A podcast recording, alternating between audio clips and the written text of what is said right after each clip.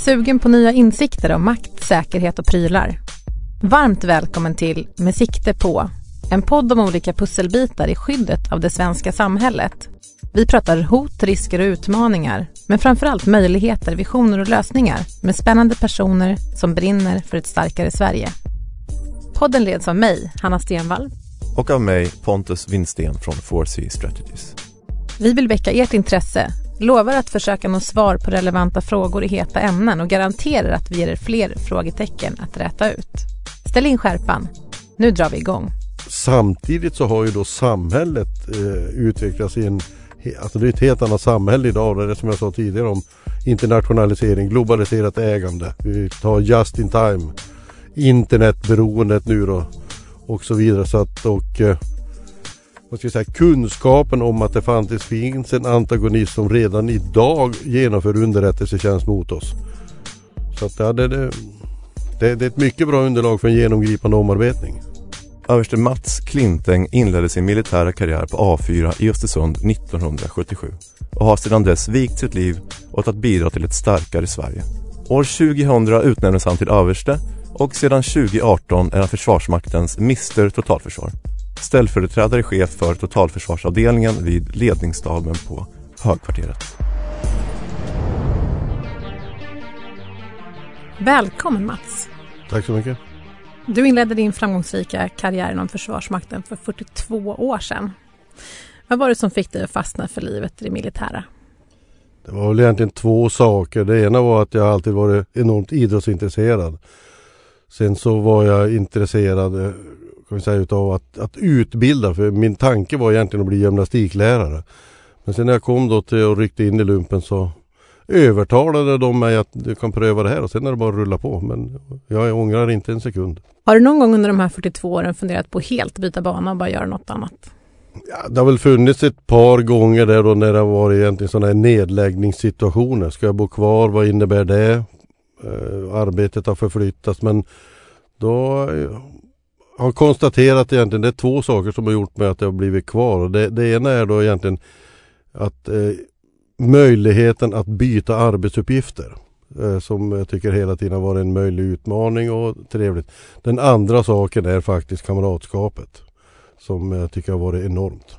Du har genom åren engagerat dig väldigt mycket i försvarsutbildning eh, och bland annat varit chef för arméns tekniska skola och chef för Försvarsmaktens tekniska skola. Varför har den här utbildningsfrågan varit så viktig för dig? Ja, men alltså, I grund och botten är det väl egentligen alla jobb då så länge du är ute på ett regemente i huvudsak väldigt mycket med utbildning att göra. För att alltså, det går ut på att, att uh, ta fram, uh, utveckla och utbilda krigsförband. Va? Och det, det roliga egentligen med utbildning tycker jag det är ju faktiskt att när man är på, på direkt ute på ett förband då, va? Då kommer det ju in då vilsna individer som knappt vet vad de heter och sedan så ser man då efter 10, 12, 15 månader vad de har tagit ansvar, vuxit och så vidare. Det är ju enormt att få vara med i den utvecklingen från enskilda individer, skapa kanske enheter på 100-150 personer som kan jobba tillsammans med eget ansvar. De löser klart svåra uppgifter. Det, det, det är ju enormt att få se den utvecklingen. Vad är utmaningen med det Hur får man dem att då springa åt samma håll där? Jag tänker att första perioden är lite stökig sådär men sen kanske man får bukt på det. Nej men alltså det är ju bara helt enkelt, du måste vara ett föredöme. Du ska vara med, du måste lyssna, lyssna på dem. Du ska själv klara av huvuddelen utav dem. Du behöver inte vara bäst. Men att du ska vara med dem och eh, eh, ta hand om dem. Det, det är ju kloka individer. Ha respekt för dem och, och eh, hjälpa dem. Mm. Det, det är ju skitkul. Mm. Hur viktigt är det då med mångfalden i den här utbildningen? Att man har en en bred grupp personer i utbildningen? Alltså ju bredare grupp du kan ha då eh, inom lagens råmärken så, så då får du alla kompetenserna för det är det är som det heter, ingen kedja starkare än den svagaste länk. Var en grupp och olika kompetenser får de att jobba tillsammans. Det är då du får ut någonting. Istället för att alltså, tänk dig bara, du har ju träffat mig nu, alltså sett fem Klinten jobba. Alltså det, det vore inte kul, det räcker ju med en.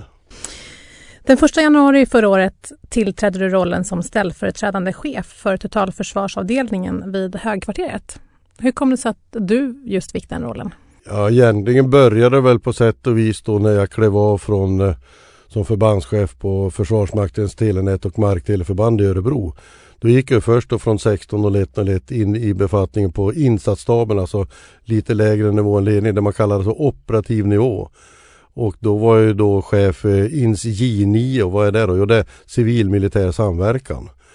Och när vi jobbade där då och så efter ett tag så konstaterade vi, jag och någon till på en annan nivå att, att vi behöver lyfta det till strategisk nivå. Samtidigt drog man igång då hade ju dragit igång egentligen 2015 redan med att utveckla totalförsvaret med gemensamma uppgifter Försvarsmakten och MSB. Så då fick jag ju uppgiften då egentligen starta ett, ett projekt i högkvarteret. Från hösten 2016. Sen så blev det då Sen har det rullat på, det blev en sektion och sen så blev det en avdelning så att ja. Och i grund och botten varför jag fick jobbet, det tror jag väl är då ett jag har haft möjligheten att växla mellan olika förband, fått ett brett nätverk. Och sen det andra som jag brukar säga, det är första gången jag fått ett jobb tack vare hög ålder. Alltså jag har ju varit med när det fanns ett totalförsvar tidigare. Och så att jag har ju viss grundkunskap i den delen. Det tror jag underlättar i början i alla fall. Och ett engagemang. Ja, alltså det, det är ju enormt kul det här att eh, att få vara, vara med och utveckla. Vi har ju varit liksom eh, i en nedåtgående trend hela tiden. Va? Det här förordnandet det gäller fram till eh, 31 december i år. Vad händer sen för överste Klinteng? Sedan kommer överste Klinteng då att ta på sig civila kläder på heltid men förmodligen så kommer han att jobba och stötta någon annanstans i totalförsvaret. Hjärtat för totalförsvaret kommer fortsätta att klappa. Sa jag. Försvarsberedningen har precis lämnat över sin rapport Värnkraft, inriktning av säkerhetspolitiken och det militära försvaret 2021-2025. Eh, den här satsningen är ju väldigt stor och den största sedan 1940-talet. Men när vi pratar om totalförsvaret, eh, är det här totalförsvaret 2.0 eller 0.5 skulle du säga? Eh, förhoppningsvis så har vi väl 2.0 framåt 2025, 2030 egentligen. Va? Utan det är ju, vi är ju en uppbyggnadsperiod. Så det är därför vi behöver resurser då på, på olika sätt. Vi, det, det är, totalförsvaret är ju militära respektive civila försvaret. Och då kan man väl säga som att civila försvaret, det, det viktiga den ena delen i att ha totalförsvar det är att vi har ett robust redundant samhälle. Och det är det civila försvarets stora del utav det. Sedan det militära försvaret, det behöver vi ju en, som jag ser det då i alla fall, en, en större kvantitet än vad vi har idag för att framförallt ha en tröskeleffekt och visa att vi vill ha ett, ett komplett totalförsvar. Och då pratar vi både på alltså personellt och på materiellsidan? Japp, ja. Men det här, dagens samhälle är väldigt beroende av privat näringsliv och så vidare, ett modernt försvar. Eller ett modernt, eh, ett annat samhälle än vad det varit tidigare kanske. Går det att bygga ett modernt försvar då i det här beroendesamhället där vi har beroende både hit och dit och privat? Självklart, det enda som inte går är trasiga klockor, spädbarn och tennsoldater. Alltså vi, vi måste ha det där, alltså för att om vi säger så, ett totalförsvar. Det, det är som du säger, det är man kan säga då militärt försvar, det är civila myndigheter och det är näringslivet. Va? Men grund och botten allting för att kunna ha ett fungerande samhälle, ett samhälle vi vill försvara, det är folkförankring. Och då måste jag med precis allting. Det finns ingenting som, vi, som inte ska vara med. Däremot ska vi vara med på olika sätt. Och det kan ju vara en tuff balansgång ibland tänker jag också. Det är svårt att förstå det för alla inblandade aktörer. Man måste U prata med varandra. Uja, uja, uja. Så, men det är som sagt, folkförankring det bygger på dialog. Alla måste känna sig behövda och så vidare. Så att det, det är en enorm process för att om vi säger så, vad har vi haft de senaste 10-15 åren? Det är alltså eh, kostnadseffektivitet och neddragningar, outsourcing, eh, internationalisering, just in time samhälle, allting bygger på internet och så vidare. Och det är ju definitivt inte något något robust samhälle så som vi har skapat. finns en del att göra. Ibland pratar vi om eh, enveckasförsvaret, hör man ju talas om. Eh, vad innebär det och hur är din uppfattning att stödet till den militära förmågan av den civila dimensioneras idag? Ja, det är ju som sagt vi är ju under en uppbyggnadsperiod där vi eh, börjar samverka med näringslivet. Det pågår ju statliga offentliga utredningar för att reda ut exakt hur ska vi göra det här. Det finns en ska vi säga en, en klar positivism hos näringslivet upplever Vi är ute mycket, och pratar med dem, går mot branschorganisationer och så vidare. Däremot så måste vi hitta ett forum hur vi ska göra det här. För det finns ju då eh, lagen om offentlig upphandling, det finns EU-direktiv, det finns en massa andra bilaterala avtal som till del då krånglar till det här då. Hur, hur ska vi tolka de här? Vi är inte vana att tolka de här delarna heller utan det har ju varit även för Försvarsmakten då när vi har jobbat med internationella missioner. Det har varit kostnadseffektivitet. Vi har inte haft det här tydliga nationella uppgiften. Vi måste vara självförsörjande med lagerhållningar och så vidare. Så att både tankesättet och forumet måste vi skapa. Och det, det håller vi på med. Den här utredningen nu då om näringslivets roll i totalförsvaret. Den ska levereras här i december. Det är vi aktiva, klart med och så vidare. Vi har dialoger med näringslivet för att kunna komma med det som vi tycker är bra idéer. Varför behövs det nu då, om det inte behövdes tidigare? Ja, det är väl som så. Det är ju omvärlden och vi har ju förändrats närområdet och vi kan väl också säga så här att eh, det är tydligare så har vi fått uppgiften. Vi hade inte den förut ens. Hur tas det här emot av näringslivet då? Hur ser man på totalförsvaret? Jag tycker att det finns en klart eh, vilja att, att ta del i det här. Va? Sen måste man ju, vad ska jag säga, göra deras uppgift, många eh, företag, ja huvuddelen av företag, aktiebolag och så vidare. Aktiebolagslagen är ju som sagt, de måste göra vinst. Och vi, så vi måste hitta liksom ett, ett hur, hur ska vi göra det tillsammans? Vad är vinsten för dem och hitta forumen för det? Men alltså det finns en klar vilja. Det, det, är inte negativt. Men vi står i en annan situation. Det är ju väldigt lätt att eh, om man tittar på det här när, när, när det väl är högsta beredskap. När det är väpnat angrepp. Då har vi förfogande, då har vi lagar, förordningar som gör att då kan vi göra ta resurser. Sen måste vi i och för sig betala för dem men det, då kan ingen säga nej. Men alltså vi har ju ett helt annan vad ska jag säga, omvärld, möjligheter med gråzon och så vidare. Och det är ju det spektrat som vi då måste bli ändå tydligare. Hur ska vi samverka? Gråzon då, hur skulle du definiera den för den oinsatta? Den är, är redan idag. Men det kan bli värre. Alltså, det är ju helt enkelt så att de, i omvärlden, man tittar ju på oss, man, gråzonen det är ju vad vi kallar hybridkrigföring eller massa andra saker. Det är alltså man påverkar samhället, försöker på olika sätt eh, få då, vad ska jag säga, statsskicket att göra som den antagonisten vill. Va? Och det kan nu vara allting ifrån cyberkrig, att du så angriper olika funktioner i samhället. Du kan angripa energiförsörjningen. Du kan angripa direkt in i informationssystem. Du, du kan ha fake news. Det kan, det kan vara då en massa andra saker. Men alltså det är alltså någon som försöker påverka en antagonist för att den ska få sin vilja och på, vad ska jag säga, på utan att en, en öppen krigshandling, om man kallar det där för, få statsskicket att göra som den andra staten vill. Det ger man sig på, ger man sig på både det privata då och eh, det offentliga? Du ger på det precis allting där du upplever att där har jag framgång för att få den andra staten att göra som jag vill. Och kritisk infrastruktur exempelvis drabbar ja. ju oavsett. Alltså ta, in, ta egentligen energiförsörjning och information och ledningssystem. Alltså det är väl de största sår, sårbarheterna i, som vi har skapat nu. Om hoppar till försvarsberedningen igen då. Det har ju stormat en, en del då kring hur det här ska finansieras de sista dagarna. Eh, vad ser du som de stora utmaningarna med den här nya försvarsberedningen? Ja, den första stora utmaningen är att kommer vi att få den finansieringen som det nu kräver? Det får vi väl se. Men det, det är det största att, att, få det förtroendet så att det verkligen blir så. Va? För blir det inte så då blir det väldigt hackat. Och, och hur ska vi gå? Hur mycket vågar vi göra? Titta på stora materielinköp. Om vi nu ska då som grundtanken är ta exemplet armén då, en brigad en, en mekaniserad brigad till och sedan då en reducerad som vi kan kalla då stadsbrigad då gentemot livgardet då. Alltså börja bygga upp det på osäkra premisser. Det blir väldigt svårt. Va? Sen, det, sen det andra då, är, om vi då får pengarna så gäller det att säkerställa en var skall vi utbilda? Personalförsörjning. Det finns ett antal sådana där saker som det gäller att ta tag i. Vi är ju inte vana att bygga upp. Vi har ju sen eh, FU 88 som det så hette då. Sen 1988 så har vi bara blivit mindre och mindre. Vad blir konsekvenserna om man inte får de medel som man, som man frågar efter i beredningen? Då kan vi inte lösa den uppgiften vi har. Vad innebär det för totalförsvarsbiten? Ja, exempelvis för det första så kommer vi inte att få ett robustare och redundantare samhälle. Vi ökar sårbarheten dagligen då när vi inte kan bygga upp de där delarna. Vi kommer inte att kunna samverka mellan olika myndigheter.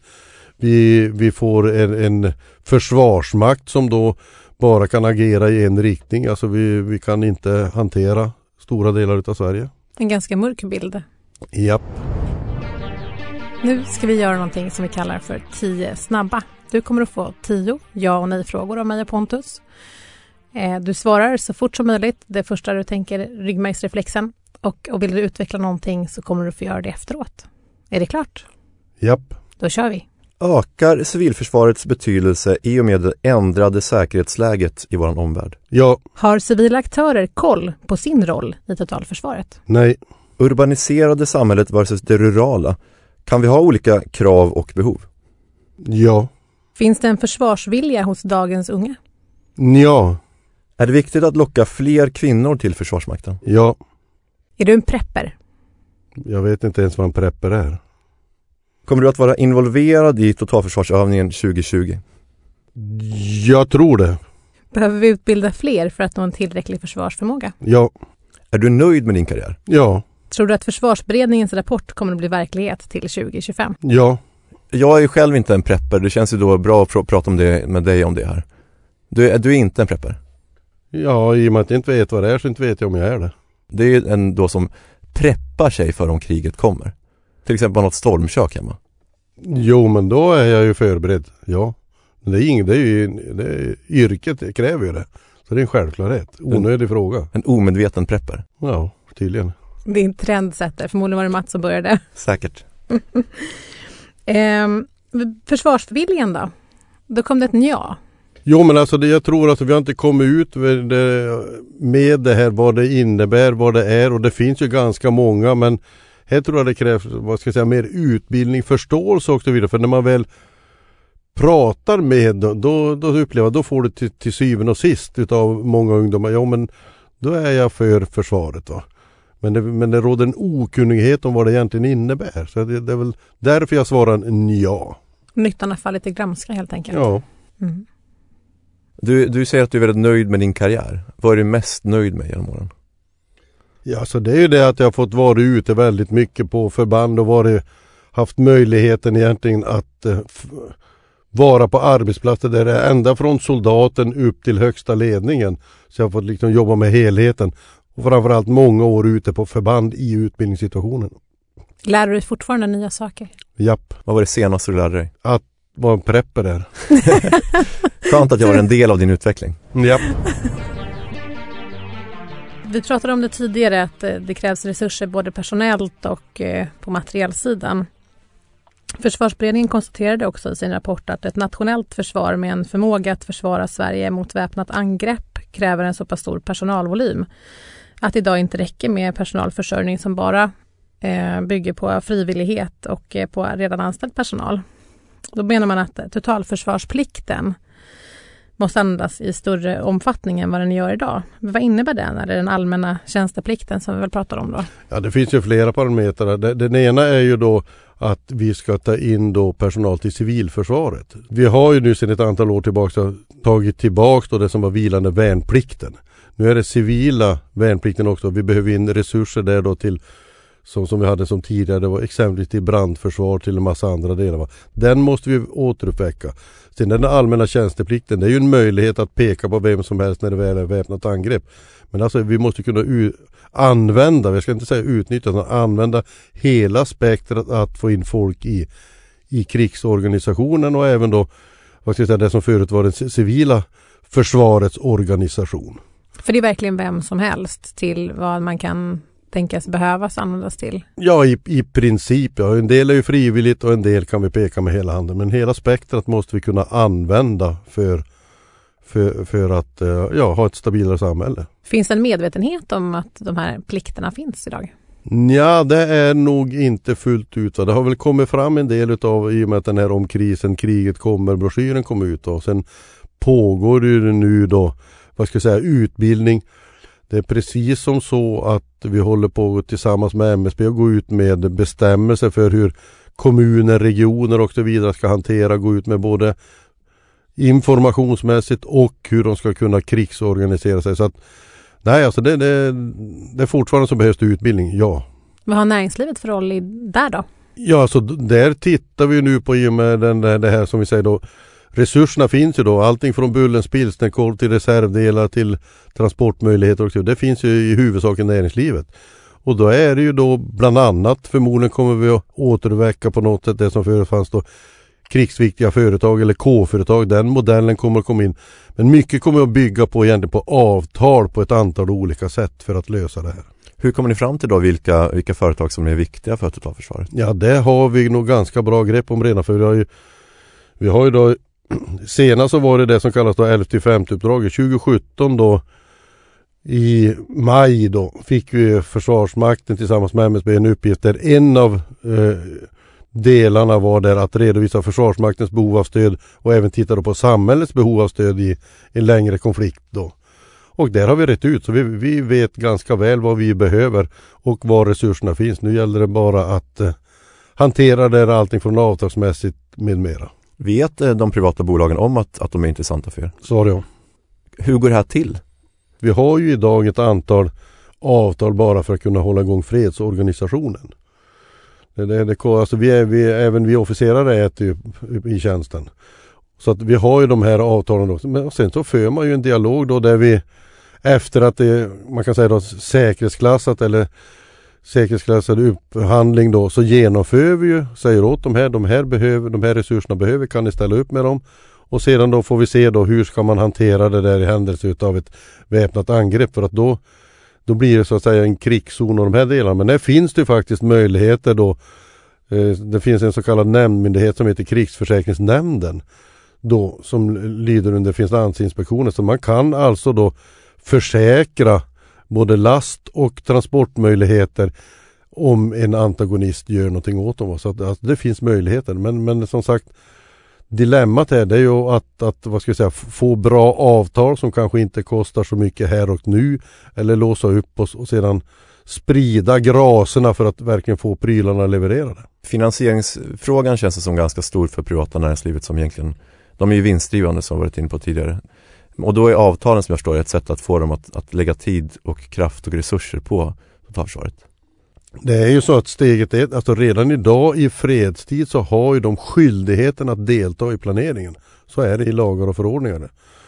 Och sedan då så, men jag kan säga så de, de eh, företagen som vi pratar med, det finns, finns ju ganska många som vi redan idag har om vi tittar utifrån försvarsindustrin bland annat och det är även många andra så att nog, nog för att de ska göra vinster men alltså de eh, upplever jag också faktiskt ser möjligheterna till att om du får då exempelvis staten som avtal då kan man kanske förhoppningsvis få längre avtal än vad det brukligt är. Det skapar en stabilitet för många företag. Därutöver så kan det i många fall kanske vara reklammässigt bra om de har staten, får vara leverantör till staten. Så kan man ja, kanske nästan återgå till det gamla med kunglig hovleverantör ungefär. Va? Så alltså det finns fördelar. Jag tycker inte vi ska direkt tycker jag när vi pratar med dem och säga att nej, de är så extremt giriga. De är inte det utan de, de ser nog faktiskt sitt, sin möjlighet att stödja till del också. Sen så de kommer inte gå back, det kommer de inte att göra. Men att vara med och stötta och hitta en långsiktighet för att bidra till ett starkare samhälle, precis som vi pratar om. Ja, jag, ty jag tycker den viljan finns. Det, det gör den. Totalförsvarsförmågan, hur ser den ut? Hur stor är den idag, 2019 i Sverige? Den är utvecklingsbar. Alltså vi, har, vi har möjligheter, vi, vi, vi prövar. Vi kommer ju att öva nu under 2020. Vi har övat i delar innan under Aurora 2017. Men alltså det finns ju viljan att jobba tillsammans. Men, men alltså, i och med att vi inte har gjort det va, så behöver vi utveckla metoderna. Vi behöver utveckla system så vi kan utbyta information med varandra och så vidare. Och vi behöver träna. Va? Men Ja det, det, är en bit kvar så att säga. Men, men, vi är, men vi är på rätt väg. Vi är på en bra väg tycker jag. Ska säga. För att man ska se det så här utifrån. Då, då finns det många håligheter.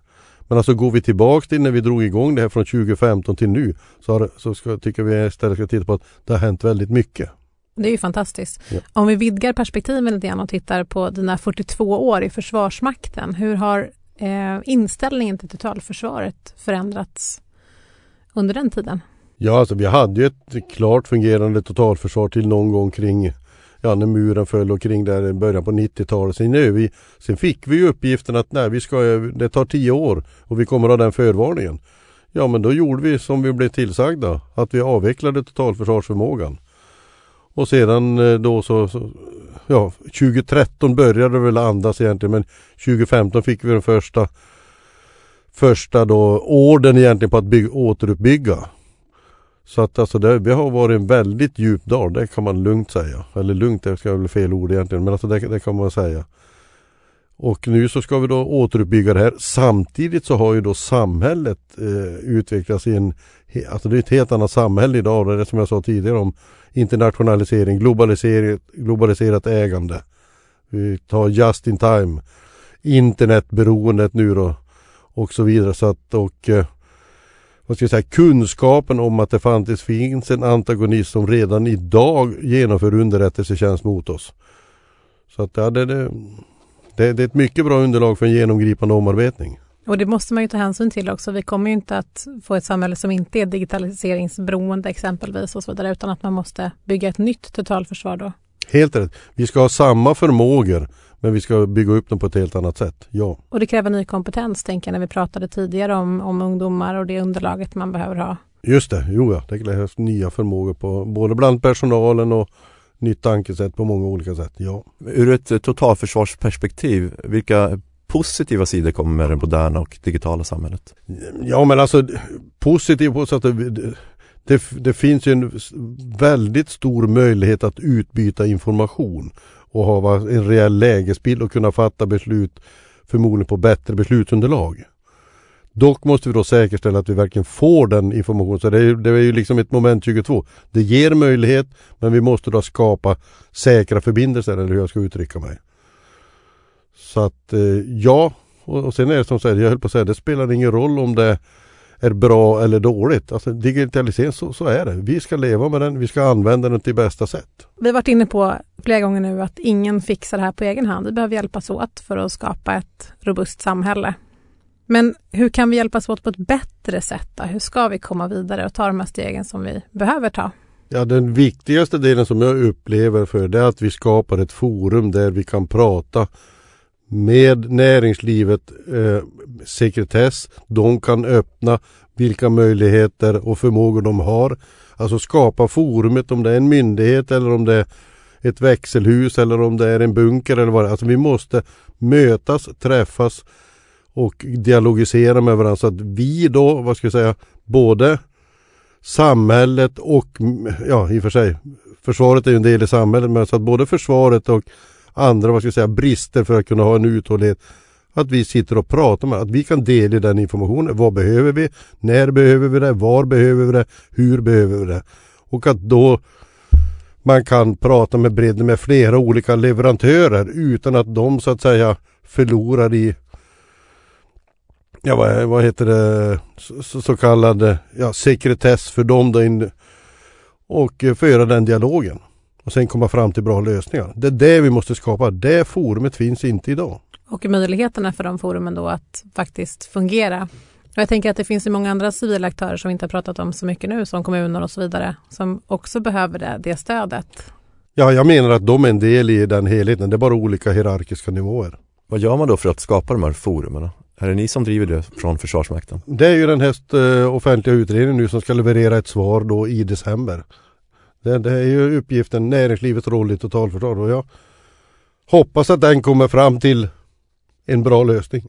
Hur ser totalförsvaret Sverige ut om tio år tror du? Jag tror vi har kommit ganska långt och jag för, eh, i den här delen, två delar som jag säger då. Det ena är att vi har byggt upp ett stabilare, mindre sårbart samhälle då allting ifrån eh, ledningsstruktur, infrastruktur, transportväsende och så vidare att vi har eh, fått ett eh, större försvar kvantitativt och även, ja då ökar ju även kvaliteten då. Så att jag tror, jag tror på den här trenden nu då, det som är på gång. Sedan hur långt vi kommer att komma, det kommer, det kommer att bero på två saker. För försvaret tror jag framförallt personalförsörjning. Kan vi få in den mängden, kan vi få den att bygga upp den för att om vi tar då ett regemente, det ska du liksom få fram då hela ledningsstrukturen då soldat. Det är ju inte liksom bara 19-20-åringar ett regemente består av utan det är hela utbildningskedjan och regementsledning eller flottiljledning. Sedan då att vi i samhället har blivit mer vi använder mer eh, förståelsen för att vi bygger stabilare då ledningssystem, våra telenät och alla de här delarna.